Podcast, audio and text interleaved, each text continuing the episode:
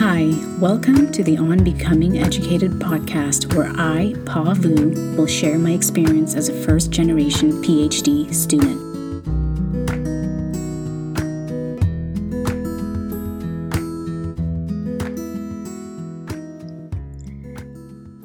Hi, everybody. So, I am recording this new episode from my new home in Berkeley, California, and I am really excited. I just moved here on Wednesday, so I've been here three full days going into my fourth full day. And I wanted to give you a heads up that there might be some background noise with this episode and possibly future episodes too, because there's a lot more noise in my new home than there used to be in my old home in Chico, which makes a lot of sense because there's just more traffic here, more cars, etc. So I wanted to give you that warning ahead of time, and I'm hoping that it doesn't disturb your listening too much. Um, and here's the show.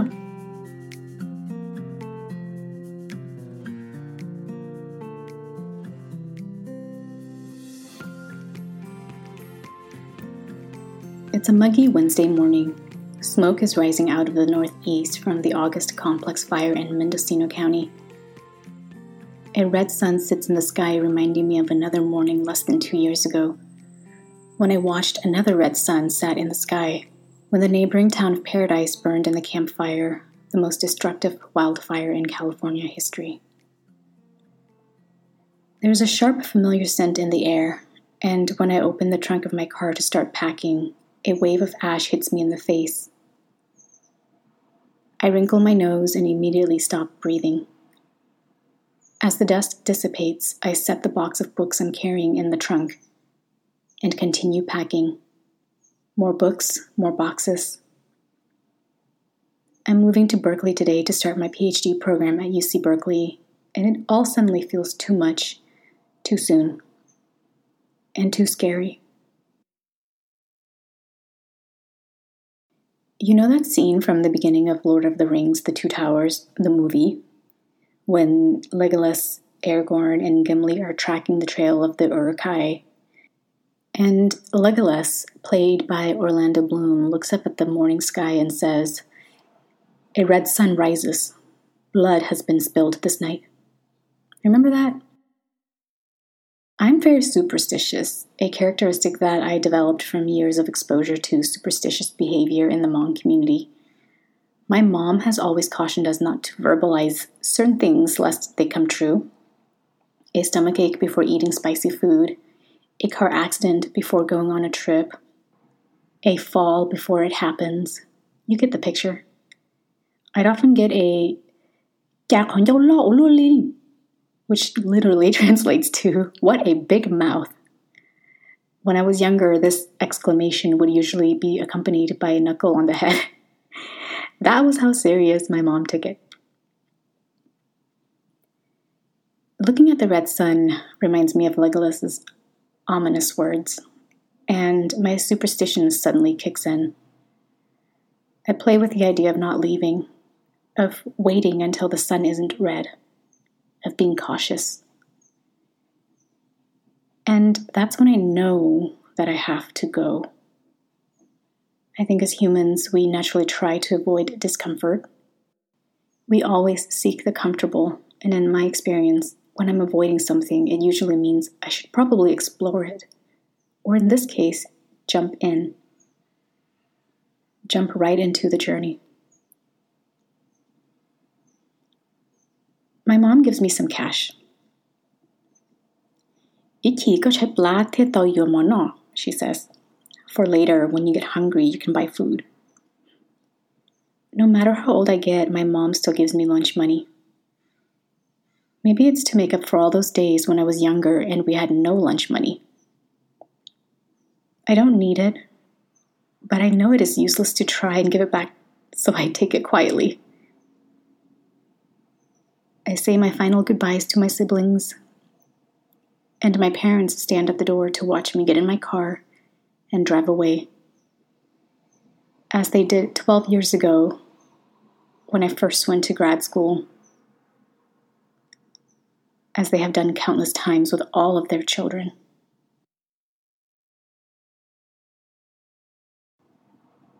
I drive west toward Interstate 5 with Dei Shi Hao by Hu Chi Yang playing in the background. Asia Na, he sings,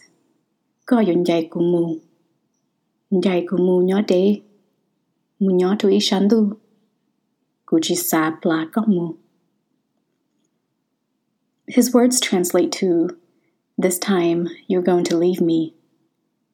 Leave me to go to a faraway place, to live on the other side of the sky. I don't want to let you go. It's been the track of the year for me in many ways. But especially now that I'm leaving.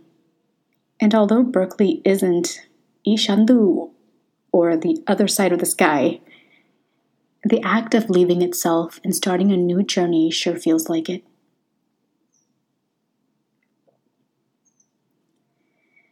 The actual sky continues to darken ominously, which adds to my anxiety. I pass Hamilton City, then Orland, small farming communities that I grew up around, and finally hit the I 5. There's something about getting onto a freeway that just changes things, changes the feeling in the air, turns it almost electric almost like saying, Here we go. No turning back now. And I'm suddenly feeling emotional, feeling the weight of doubt and fear and excitement all rolled into a single chill that permeates the center of me. But I don't cry. It's as if my body knows this is the right thing. Courage, Pa, it says.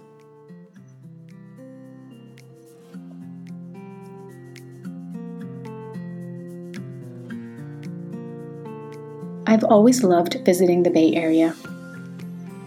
I love passing through Fairfield and Vallejo and seeing the roller coasters from the freeway.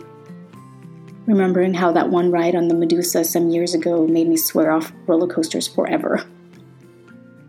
Then the first sight of houses that look like they're stacked on top of each other, driveways and streets that seem almost vertical, the first sight of glistening water and then, if the window is open, the smell of the ocean. Some places appear like a whisper, while others, like the East Bay, appear with an exclamation. Driving into my neighborhood, the first thing I notice is the noise. There is so much traffic noise. But the funny thing is, when night comes, I fall asleep the moment I close my eyes. Moving tires you out like nothing else. And I think it's more than just lifting boxes and unloading suitcases and putting things into their proper places. It's also the mental and emotional toll of shifting identities and the stimulation of new sights, sounds, and smells. And of course, the pressure of the journey that you are now certainly on.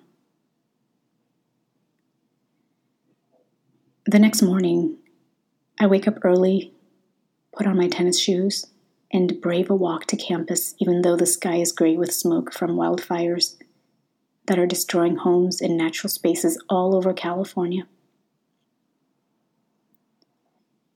My need to see the campus seems so little compared to this uncontrollable natural disaster, but I can't deny it.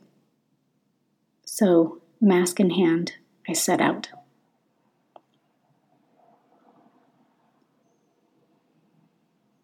Not long after leaving my new home, I hit Telegraph Avenue, a busy street that runs from the south of campus, almost directly in front of the famous Sather Gate I think that's how you pronounce it, all the way to downtown Oakland. It's still early, so there aren't a lot of people about, and most of those who are up and about have masks on, a sign of our times.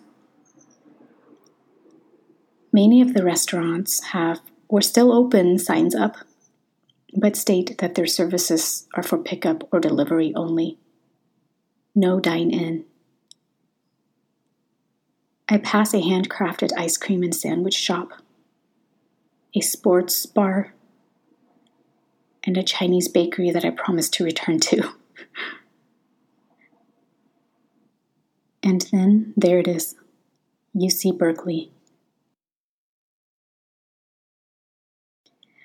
I had wanted to move to Berkeley in the first place because I wanted to feel the history and energy of campus.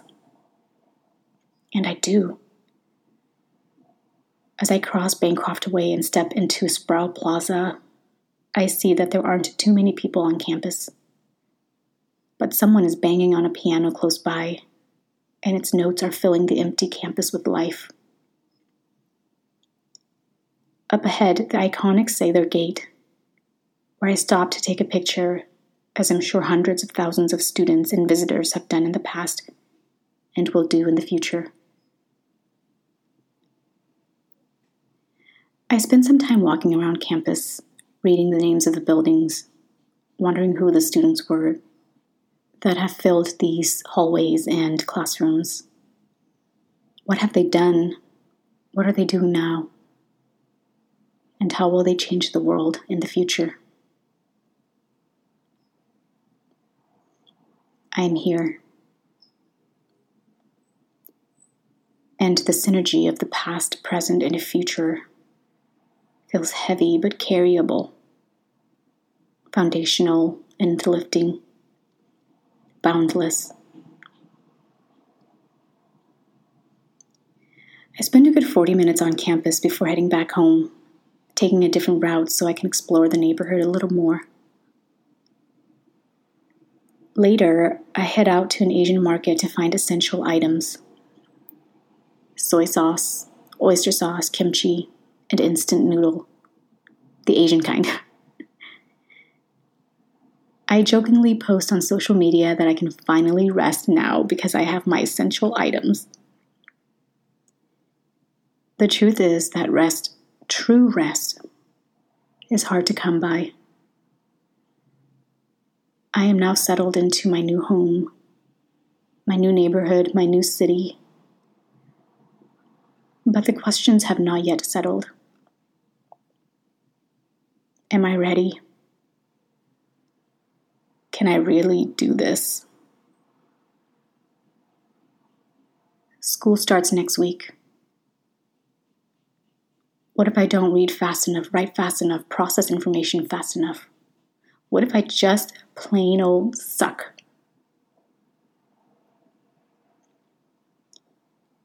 And the loneliness brought on by being in a new home and in a new neighborhood and in a new city suddenly feels like it's closing in on me. So I sign up for yoga. And I tell myself to go for a walk tomorrow. I can do this. I've done harder things. One step at a time. Onward, Pa. It's not too soon. It's not too scary. In fact, the timing is just right.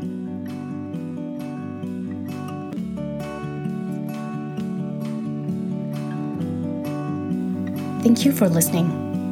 Make sure to subscribe to this podcast on Apple Podcasts or the podcast listening platform of your choice to be notified when new episodes are up. If you would like to support this podcast, a rating and review would go a long way. Podcasts with ratings and reviews are more likely to be found by listeners. So I would very much appreciate it if you can take a few minutes to rate and review this podcast. If you would like to make a donation to help me run this podcast, you can do so at ko-fi.com slash on becoming educated. That's ko-fi.com slash on becoming educated. Every dollar helps. Follow me on Instagram at by Pavu and the podcast at On Becoming Educated. Lastly, to access transcripts and submit listener questions, go to www.onbecomingeducated.com.